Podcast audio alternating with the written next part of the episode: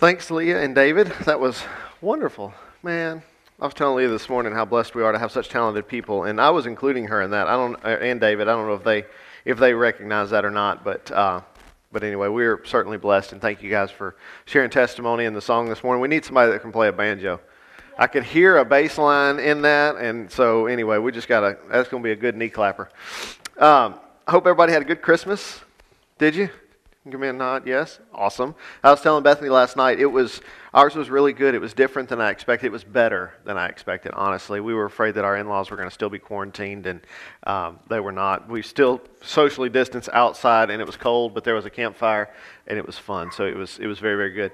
Um, I want to just take some time this morning to kind of lay out for for you guys what we're going to be doing over the next I'd say month or so. We're going to spend some time talking about some foundational things. We're going to spend the next few Sundays talking about uh, the role of an elder, um, and we I know that many of you have been around long enough. You you pretty well understand that, but we got some newer people. I was talking with Leah and, and David this morning. They haven't been around for any of that, and it's good for us that, that have been through uh, what it means to be an elder to just be reminded of the role. It's good for me as an elder to be reminded of my role and my responsibility in the church. And so I wanted us to take some time. We'll, we'll talk about, we're going to look today kind of at the historical and cultural context of what an elder is from the Old Testament moving into the New Testament. Because understanding that's going to give us a better idea of of who we're supposed to be as elders. Uh, and it helps you guys understand um, the role that we're, we're called to fulfill. And, and we'll talk about uh, in a few weeks from now. We've, you know we had uh, we brought on deacons uh, when we were going through the book of Exodus. The Lord spoke that through our text. It was time to do that, and so we'll look at the difference in those because being in a Southern Baptist church, a lot of Southern Baptist churches have deacons that kind of operate in the role of an elder, and so we just want to clearly communicate the differences in those and what Scripture is, has set up for both of those positions. So we'll kind of walk through all of that over the next few weeks. Um, and then, and, we are going to get to the book of Hebrews, I promise. I know I've been talking about that for a while and we're still not there. Um, but I really, as I was praying about moving forward uh, into this next year, I just felt like God kind of laid out some plans for us. So on January the 17th, you can mark this on your calendar. I really want as many people here as possible. It's going to be kind of our state of the church address that we do every year, um, but really is a time for vision casting, for us to, to have an opportunity for, to hear from the Lord about what He has for us uh, as a church for the next year. So excited about that. So put that on your calendars. That's coming. Um, I do want to say too, as we're as we're talking about elders, that this can be a fairly long process, and I want you to know that our goal is not that by the in the end of the next three weeks we're going to add some new elders. Uh, if that's what the Lord has for us, then that's fine. Um, but I want you to know, I really appreciated that song this morning, Leah, and I, that last one. It, it spoke a lot to me. Just um, and you'll hear me say this more today, but this is not a process that needs to be rushed right? The, the people that lead our church are significant. We're going to see that as we kind of walk through the text. And so I want you guys to, to hear, hear me say that this morning, that while we are talking about elders, we do, I'm going to ask you guys to pray with us on that. We, I know we've got some guys who, um, who have been praying about that. And so we'll talk about that as we kind of dig a little deeper into this series. But, uh, but anyway, I want to kind of give you a heads up on what to expect as we move forward. So, um, we all know that eldership affects all of us, right? Because we're the, the elders, um, are the ones that lead the church. And the people that are leading the church, uh, that are setting policy, that are making decisions, if they are good leaders who follow the Lord's direction, then you're going to have a pretty decent outcome. If they are not good leaders in terms of the fact that they don't listen to God and they're following their own directions, that, that's not a great course, right? And we've seen the effects of that. We see it in Scripture and we've seen it in our lives, but to start talking about elders, for us to, to really understand that, I felt it was necessary for us to go back and start in the Old Testament. Uh, we're going to start this morning in the book of Genesis. We're going to look at a lot of scripture today, so just be ready. If you got a paper Bible out, go ahead and lick your fingers, get them moist up, because we're going to be flipping a lot. Or you can get your finger out uh, on your phone and go that way, or you can just read on the screen, whatever is, is good for you. But I wanted to start today with uh, kind of a, a brief introduction into the, the cultural and the historical context of what it means to be an elder, right? Because we don't, in our normal daily lives, outside of the context of the church, we don't think about elders a whole lot, right? Now, we might have some people in our lives, maybe a grandparent or a parent that's much older than we are that we go to for mentoring, but it's not the same that we see in the biblical context. So, what we see in Scripture when it, and when it refers to, to an elder, specifically um, starting in the book of Genesis um, and pretty much through the rest of the Bible, we see elders as a person with an authority uh, that was entitled to the respect of the people right? They are someone who the people look to for decision making, someone that the people trusted. Typically, due to age and status of the family, a person is promoted to the place of, of an elder. Um, and this wasn't common just in Israel, but also in many other cultures surrounding Israel. We see mentioned, elders mentioned in Genesis 50 when Joseph, uh, you'll remember, who was working for Pharaoh, goes to bury his father. It says this Then Joseph went to bury his father and all Pharaoh's servants, the elders of his household, and all the elders of the land of Egypt went with him. Okay, so we see right there in the beginning of the Bible that God is talking about this idea of elders, and it wasn't something that was just common for Israel, that this was a cultural thing in the, in the Far East. Okay? We see elders referred to as men holding and serving in, in a political role. In Numbers 22 7, it says, The elders of Moab and Midian departed with fees for divination in hand, and they came to Balaam and reported Balak's words to him. These elders were the leaders of the people, and they served in the capacity whether it was something localized just for their families, the people that lived underneath them, or on behalf of the people as whole. The elders kind of filled both of those roles. They led their families, but then they would also gather together as a group of elders and govern over the, all of the people. We see God tell Moses to go and gather the elders of the Hebrews in Egypt. When God presents himself to Moses on the mountain and tells him, Go and set, tell Pharaoh to let my people go, his his instruction first is to go to the elders of the people, um, the Hebrews that were enslaved in Egypt. And the reason for that is because Moses can speak to these elders and then it kind of assimilates down from there, right? They speak to the leaders of the community, and those leaders then tell the people underneath them what they're to do. And, and remember, they're not yet the tribes of Israel. We, don't, we haven't gotten to that point yet. That happens after they're freed from Egypt. But still, even though they're not divided into tribes yet, there's still this idea of the elders and their family groups. Um, and again, these men held a place of authority in the lives of the people underneath them. Um, one of the commentaries I read today, uh, this week, said the elders of Israel held a rank among the people, indicative of authority. And Moses opened his commission to them. That's in Exodus 3, verse 16. We'll read just a second. And they attended Moses on all important occasions. Seventy of them attended on him by giving the law.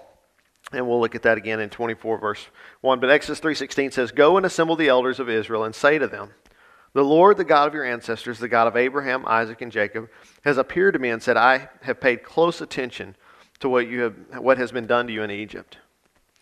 So Moses also uses these men. He goes to them in, in, in chapter 3 and he says, Look, the Lord has said this.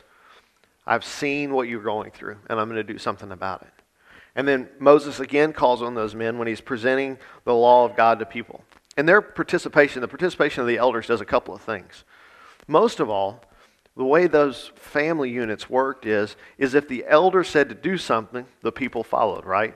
This is not, I'm not going, hey, I'm an elder, y'all do what I say. That's not where I'm going with this. What I want you to see is that when the elders participated, when they received the law and said, This is something that we're going to do, that gave the people under them the permission and the encouragement to do likewise. Anytime something new, and the law was new for them, came about, if you got the support of the elders, then you, it, would, it would move forward, right? Their affirmation gave people the encouragement to follow that. that we see that in 24, verse 1. And, uh, it says, Then he said to Moses, Go up to the Lord, you and Aaron, Nadab, and Abihu, and the 70 Israel elders, and bow and worship at a distance. The elder was this keystone figure in the social and the political fabric of daily life for the nation of Israel and for surrounding countries. In all of these examples, these were men that were appointed by their families. They were decision makers in their families, and if you wanted anything to take place, you had to go to the elder first and get their approval, and then they would have their people follow you. And this, this dynamic is still very true in a lot of cultures around the world today. I was thinking about as I was going through this, I went through a, a training class at the beginning of this year um, for what the fuel industry calls emerging network marketers.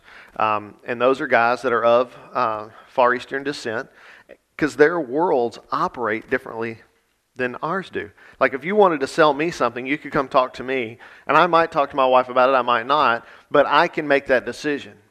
In their cultures, you could come talk to me, but if I lived in their culture, I'm not the decision maker. I might act like I am, but I still have to get the permission of whoever my elder is. It may be my father, it may be my uncle, it may be my grandfather. And so, for, for me working in that culture, which is kind of new for us in the United States, understanding that culture allows us to be able to work within that context, right? And so, for us, as we're thinking about elders, we kind of need to get our minds in that place so that we can understand the role that they played in people's lives. Because, again, like I said a while ago, it's not, it's not something that we think about a whole lot. These, these elders were relied upon for their wisdom, for their leadership. Uh, when Russ was introducing, I think it was the book of Exodus, when we talked about the patriarchs of a family, how all of the money would go to that patriarch, to that elder, and then he would distribute it amongst the family as it was necessary. And so we see those, they may not be bringing in all the money, but they're certainly controlling the outflow of it. So they had a very, very important role. And then people also look to them for justice. We see that happen over and over and over again in Scripture where God or the people will bring forth the elders for their wisdom to, to settle a dispute. Okay, and it was understood that these elders were going to lead with the whole family in mind, right? That, that as they are making decisions, that they are doing what they believe to be best for the whole family, not for just one part of the family. There was no favorites to be played, right? We also see that, that this elder model was based around the family. There were some really important aspects of that that we need to understand. They were very, very family oriented. And that's important because that relationship kind of is what made the whole thing work. They knew the elders and they loved the elders, and the elders knew them and they loved them. And so they cared for one another just like a father would care for his children, right?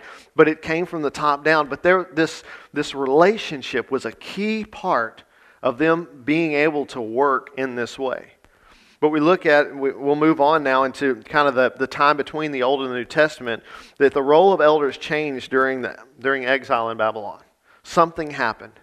Um, one of the, my commentaries this week said this, and this is not my idea, this is someone else's that I picked up on. It said, The office of elder survived the Babylonian exile, but not without change. As previously, elders were in positions of leadership, both in the homeland and in Babylon. In Ezra 10:14, we see that it says, "Let your leaders represent the entire assembly. Let all those in our towns who have married foreign women come at appointed times, together with the elders and judges of each town, in order to avert the fierce anger of our God concerning this matter." Now, what's going on in the book of Ezra is they, they, they are living in exile in Babylon and the Jewish men went out and married women that were not Jewish, which was against the law. Okay? Now, we're not going to get into all that today. That's not the point, but I wanted to give you the context around what's going on. But in order to, to settle that matter with God, what do they do? They gather the elders up, okay, so that they can figure out how to deal with it. Because of war and the death that's involved with that, and then often in, in those times, whenever you would go in and you would conquer a country, you would take those citizens that were left and you would disperse them you would scatter them. And so these tight family units that had existed before were now broken up, either because of death or because of separation of distance. And they did that because if you left those leadership structures in place, it'd be very easy for them to organize and to rebel and to revolt and to, to free themselves. And so, in order to subdue the people, they would purposefully scatter them. And so now we see this, this tight elder family relationship begin to break down. But in their minds, people were like, we need this, right? We need to have somebody that we can go to and, and can be this judge, can be this provider, can give us wisdom in how we deal with where we are. And so, rather than each family having uh, an elder over them, what began to happen is things began to shift. And, and the people that were affluent, people that were in places of power politically, those people became the elders. And the problem with that is that there was this breakdown of the family unit. That, that bond that we talked about ago that was so important was lost because now, instead of it being someone that I know and that I love and that knows me and loves me, it's just someone who happens to be in a place of power, and there's no relationship there. And so, very quickly, we see the opportunity for, for that person who is in that place of power to seize that power for themselves and to use it to benefit those that they choose because there's no bond here other than the fact that we're of the same bloodline, we're the same culture. That's the only connection we have, but there's no longer that, um, that sense of duty, right, that you have for, for a family member. So the role of elder began to take a very different form. Um, and we see the effects of that in the entire New Testament. Now, I don't want to I don't want to just say that that all the elders in the New Testament were bad guys. Okay, I think that would be an unfair blanket statement. But the role of elders is a vital one, and when the position changed, so did the style. And I would say the quality of that leadership was different because those roles were break, broken down. We see in the New Testament that, that whenever we see the, the, the elders mentioned, especially during Jesus' ministry, y'all remember who they're lumped in with? The Pharisees and the Sadducees and the scribes, right? And typically the language there was not positive. It was Jesus rebuking them for something. Let's look at some examples of those, um, and then we'll, we'll kind of break that down from there. Matthew 21 23. When he entered the temple, the chief priests and the elders of the people came to him as he was teaching and said, By what authority are you doing these things? Who gave you this authority? Okay, we see the priests and the elders protesting against Jesus because he's a threat to their power. Right? Here they are in this place of prestige, this place of power over people. And Jesus comes into the temple and begins to speak with authority. And they're threatened by that. They controlled everything, and Jesus showing up and teaching things differently than they taught them was messing that up. So let's, let's continue on. Matthew 26, verse 57. Those who had arrested Jesus led him away with Caiaphas, the high priest, where the scribes and the elders had convened. Luke 9, 22. Saying, It is necessary that the Son of Man suffer many things and be rejected by the elders, chief priests, and scribes, be killed and raised on the third day. Luke 22, 66. When the daylight came, the elders and other people, both the chief priest and the scribes, convened and brought him before the Sanhedrin. And then Acts 5, verses 5 through 10. The next day, their rulers, elders, and scribes assembled in Jerusalem, with Ananias the high priest, Caiaphas, John, Alexander, and all the members of the high priestly family. After they had Peter and John stand before them, they began to question them By what power or in what name have you done this? Then Peter was filled with the Holy Spirit and said to them, Rulers of the people and elders, if we are being examined today about a good deed done to a disabled man by what, by what means he was healed, let it be known to all of you and to all people of Israel that by the name of Jesus Christ of Nazareth, whom you crucified and whom God raised from the dead, by him this man is standing here before you. You see in the pattern? Over and over and over again, we see in the New Testament that these elders, these people that were in this different role, were abusing their power, and they're standing against Jesus, right? Again, it's very possible that many of the elders that were in that culture aren't mentioned in Scripture because they weren't working against Jesus, right? We very specifically are looking at the negative instances. And again, I don't want to make a, a blanket statement, but we see that these men are mentioned because they're refuting the claim of Christ as the Messiah. We do see that there were many that didn't like Jesus stealing their thunder, if you will. You know, in our time in preparation for Christmas, we, we talked a lot about how Jesus came and he is the representation of God here on earth. He is a, a like looking in a mirror. If you want to know the, the character and the person of God, you look at Jesus. It's important for us as we are thinking about eldership and what that means for us as a church and for us as a, as a people. It's, this is an important lesson for us to think about. Do we want people leading us that are concerned about themselves, that are threatened by people taking their power or stealing their thunder? Or do we want people that are going to be a representation of God? We're going to look next week. Uh, we'll briefly look at it this week, but next week we're going to kind of dig into the qualification for elders. But we can see through these texts that there was something missing in the lives of these men that were in this place of eldership. Depending on your church history, um, you may have had some personal experience with that. I didn't grow up in churches where there were elders, but I certainly grew up in churches where there was leadership that was in it for themselves. I, I was thinking about this this morning that um, one of the first churches that I served at, we, you know, this was back in the days when contemporary services were just becoming a thing, right? And I grew up in a very traditional Methodist church, and so uh, we was having this big meeting to talk about our contemporary service. And so I was on staff at that church, and there were uh, several other staff representatives there. And all of us gathered together and we brought our ideas about what this service should be like. There was a lot of arguing, and there was a lot of finger pointing, and we finally did something and it wasn't great and it didn't last long. Okay? And and looking back on that now, in the time I could say, well, it's because we did so and so's idea, and it was a terrible idea. If you'd have done my idea, it had worked out a lot, whole lot better. You know, I was at the ripe age of like 19, you know, I knew everything.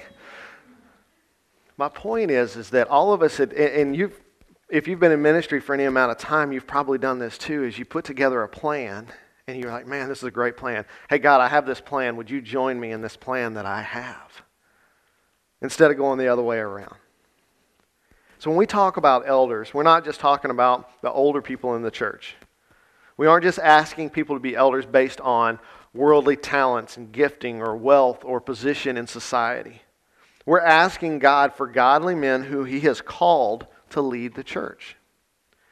So let's look a little further into the early church and let's look at how elders were established within this new context. Okay? So let's look at Acts 6, 1 through 7. This is one that we're familiar with. It says, In those days, as the disciples were increasing in number, there arose a complaint by the Hellenistic Jews against the Hebraic Jews that their widows were being overlooked in the daily distribution.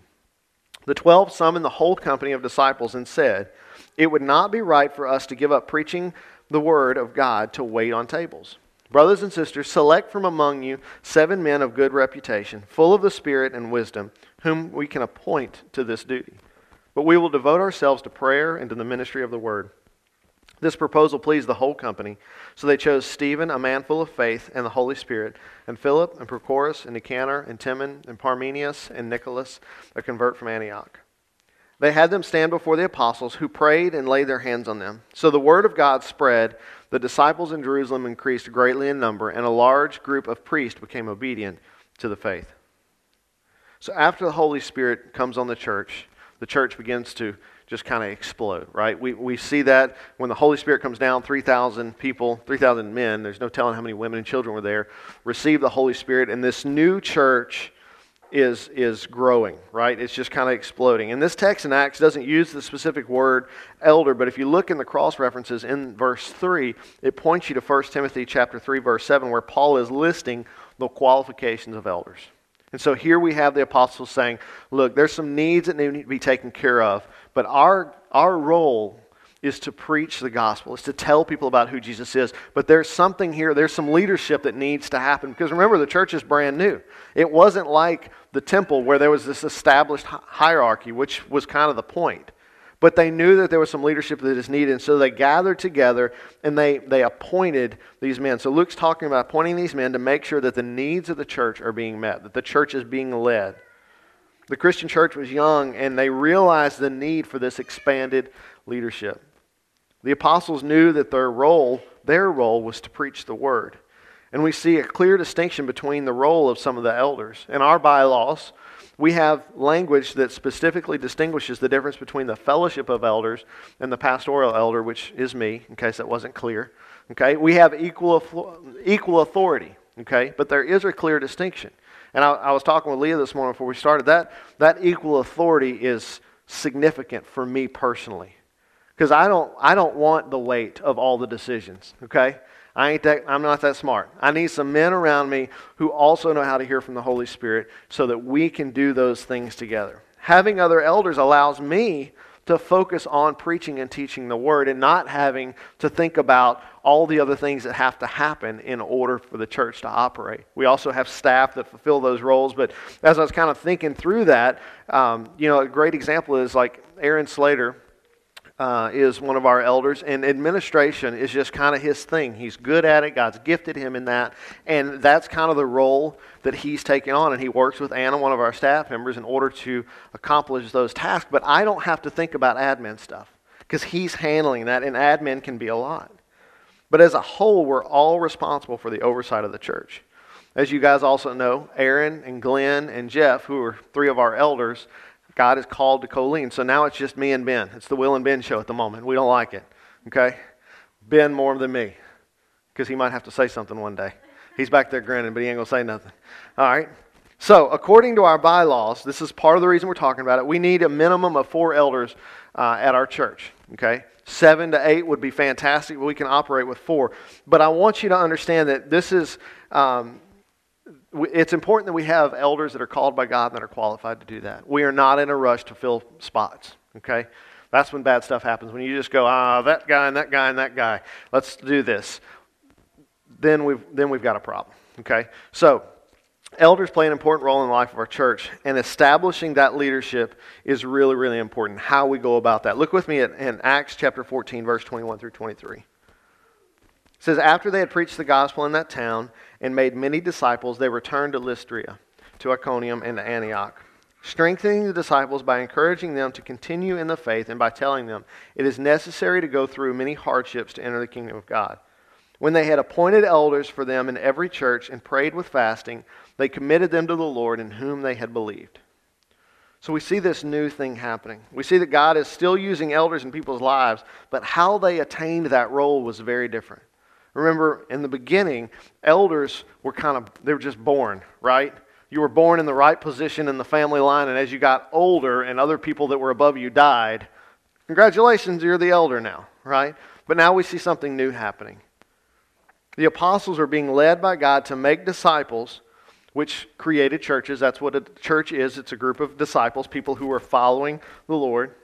And then they appointed elders. The Holy Spirit had them appoint elders to lead those churches, and they would pray over them and then entrust the church to these men that God had appointed. Okay? And so the, the apostles are, are going out. They're going all over that part of the world, and they're making disciples. They're gathering together and say, okay, you guys are a church. And then they would pray and ask the Holy Spirit. They would appoint elders and then say, okay, guys, good luck. Y'all are in charge now. Now, they would check back in on that's where all our epistles come from, right? Is Paul and the other apostles writing to, the, to these new churches and giving instructions, but they trusted those churches in the hands of these elders, okay? Um, let's look at, at Titus. This is another great example. It's Titus 1, chapter 5, or chapter 1, verses 5 through 11. This is Paul. He says, The reason I left you in Crete was to set right what, I, what was left undone, and as I directed you, to appoint elders in every town. Okay, let me pause and make sure everybody's on the same page. So Paul is writing to Titus and saying, This is why I left you in Crete. I left you here to appoint elders over the churches. And then he goes on in verse 6 An elder must be blameless, the husband of one wife with faithful children who are not accused of wildness or rebellion. An overseer of God's household, he must be blameless, not arrogant, not hot tempered, not an excessive drinker, not a bully, not greedy for money, but hospitable, hospitable, loving what is good, sensible, righteous, holy, self controlled, holding to the faithful messages taught, so that he will be able to able both to encourage with sound teaching and to refute those who contradict it. For there are many rebellious people full of empty talk and deception, especially those from the circumcision party. Nobody likes those guys. It's necessary to silence them. They are ruining enti- entire households by teaching what they shouldn't in order to get money dishonestly. Okay, so Paul's reminding Titus of why he's there. He's saying, look, man, this is really important because we got people who are teaching things falsely and they're doing it so they can line their own pockets. So you're there to pray and to find these men that God has set aside to lead this church. Okay? Titus was tasked with finding and appointing godly men that knew Christ and would follow the leadership of the Holy Spirit. We see God using a well established leadership model, but in a new way. And so for us, we want to talk about what, what eldership is. God established elder leadership in the church because he wanted it to be men who would follow him rather than men who would seek their own passions, their own desires. Again, the new church is established, and Paul leaves Titus in Crete to appoint elders in every town. And by every town, he means churches. Okay? God's building up the body of Christ by putting godly people in the roles of elders. And looking at the qualification of elders, we see many of the same characteristics that would have been, would have been true of these men in the Old Testament. The role of the elder was moving back towards what it was intended to be while they were coming about in a very different way. God was making a shift and putting these men in charge of the church that had those specific qualifications. God was using a concept that was common and understood in their culture to establish leadership that would lead the church to follow God. No longer was a person given status based on age, familial, familial status, uh, wealth, or political status. The apostles chose these elders through prayerfully fasting and the testimony of how they lived their lives. They needed to know as they put brand new churches under the leadership of, of believers that they were men that represented Christ well. Look at verse 6 through 9 with me again about these qualifications. It says, An elder must be blameless, the husband of one wife, with faithful children who are not accused of wildness or rebellion. An overseer of God's household, he must be blameless, not arrogant, not hot tempered, not an excessive drinker, not a bully, not greedy for money, but hospitable, loving what is good, sensible, righteous holy, self controlled, holding to the faithful messages taught, so that he would be able to both encourage with sound teaching and refute those who contradict it. Listen, the apostles knew firsthand that no one but Christ was perfect, right? And so as we look at these qualifications, when I look at those qualifications, I can just go, yep, I ain't got that one. Yep, I ain't got that one. It's not going, yep, I got it. Mm-mm. All of us have sin in our lives. But what, what we're looking for, what God is looking for, is men who, who are striving to be those things. When I look at that list, that's the kind of people I want in charge of my life. People that are sensible, people that are hospitable, people that are kind, people that are striving to be holy. We need people that are able to lead the church with wisdom, in obedience to the Holy Spirit, and to be able to protect the church. This was and is an incredibly big, big responsibility, and I want you to know that it's not something that I or any of the other elders take lightly. This is a big deal. I've been part of churches that didn't have leadership that was about pursuing the Holy Spirit, and I've, I've lived through that, and I'm not interested in doing it again. Okay? It's our responsibility as elders to be the under shepherd. God's the shepherd of his church, and we follow his direction in leading it. So, TGP has been around for about 10 years, and what is significant to me is the incredible fellowship and holy unity that we experience. And that's because of two things. Number one is we have um, men that are 100% devoted to following God to doing what God tells us to do. I'm not saying this to pat myself on the back because I've only been an elder for about three years, okay? So I may be screwing it up. We'll find out in another seven or so, okay? I don't think I am because I'm trying to do what God's calling me to do. All right? What I want to point out is that since God told us to plant the first church, there's been men in leadership whose sole desire is to just be obedient to God. We joke about it all the time, but when we have votes of affirmation in our church, they've always been 100% in agreement with what the elders have presented. And this happens because the elders don't move on anything until all of us are in agreement. There's been times where we've been praying and talking about something and we're not in agreement, and so we just hit the pause button until God begins to speak some more and reveals what He's trying to do. That's important for us. And secondly, our members are praying for us and also asking God before they vote on anything. A great example of that is this budget right here. We're going to vote on this later today. No pressure on a 100% record. But, but here's what I'm pointing out is that, that we prayed about this. This is something that we worked on together. And so far, I've had zero questions. I don't know if you're just not asking them or if you don't have any. But when we vote on these things, it's we're not just putting some numbers on a page and throwing them out there and going, I think this will work. It's something that we've prayed about, that we've worked on together, and we've involved God in that process, not just did it and then asked Him to come be a part of it on the back end. Okay? And if we're all asking God what to do, He's going to tell us all the same thing. Glenn used to always use the example of a tuning fork. If we're all tuned to the same tuning fork, we're all going to be in the same key, right? If we're all listening to the Holy Spirit, the Holy Spirit is not confusing. He is the author of peace and perfection, and He's going to lead us all to the same place. This has been, church, this has been significant for me and my personal growth. Because for a lot of years, I would read the New Testament, I would read about the, the early church, and I would look at the churches that I was part of, that I was on staff at, that I was part of the leadership at, and go, these things don't line up. And I didn't know what the problem was. And the problem was is that we weren't pursuing the Holy Spirit. We were pursuing our own passions and our own desires. Being under the leadership of a group of elders who follow God showed me that what I read in the New Testament is actually possible because I'm seeing it role modeled in front of me. It was because of their leadership and because of the membership of the church that was pursuing the same goals that, that we were able to see that doing church was a real thing. Like it could operate in the way that I read it in the New Testament. And that for me has been significant. Very, very significant. It's been an incredible blessing to experience, like I said a while ago, this holy unity that comes only through following God. And so, as we are thinking and praying about elders, I want us all to be on the same page of understanding the level of responsibility. Like when I think about it for me personally, it is overwhelming. But what makes it bearable is A, I know that the Holy Spirit is going to guide me because he's proven that over and over and over again. But secondly, B, A, and second, the second thing is, the second reason is that I know that there are men that do that with me, that have that same purpose, that same passion. So when we're thinking about, when we're praying about eldership, I want us to all be on the same page of, of the fact that it is a big, big deal. Next week, um, and maybe the next, we're going to look at the qualifications of an elder. Okay?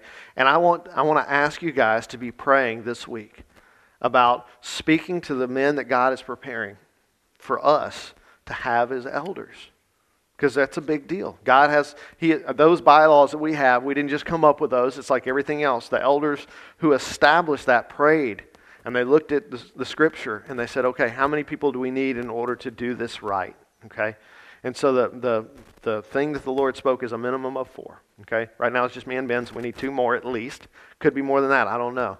But I want you guys to begin to pray for who God would have lead in those roles. And kind of the way this works, just so you know, is, is and we'll talk about what it means to aspire to be an elder next week because we see that in Scripture. Um, we'll talk specifically about what that means. Because, like, if you'd ask Ben right now if he aspired to be an elder, he would tell you no, right? Okay, Ben was not interested in being elder. But aspiring to be an elder, when I read that, when I think about that, is it's someone who aspires to live the way those qualifications are laid out. If, if a person is gung ho about just being in leadership, they're probably not ready because they're in it for the wrong reasons. So as you're praying and as you're thinking, I'm not asking you to, to just nominate some names right off the bat. We may get to that point at, at some point. But I want you to be looking at these qualifications and asking the Holy Spirit to speak. To speak to you or to speak to the men that He's calling to that role. Okay? And as we kind of walk through this, if I don't cover something or if you have a question, please come ask me because I want us to all understand biblically from a biblical standpoint. Mark, I'll get to you later of, of where we are. Let's pray.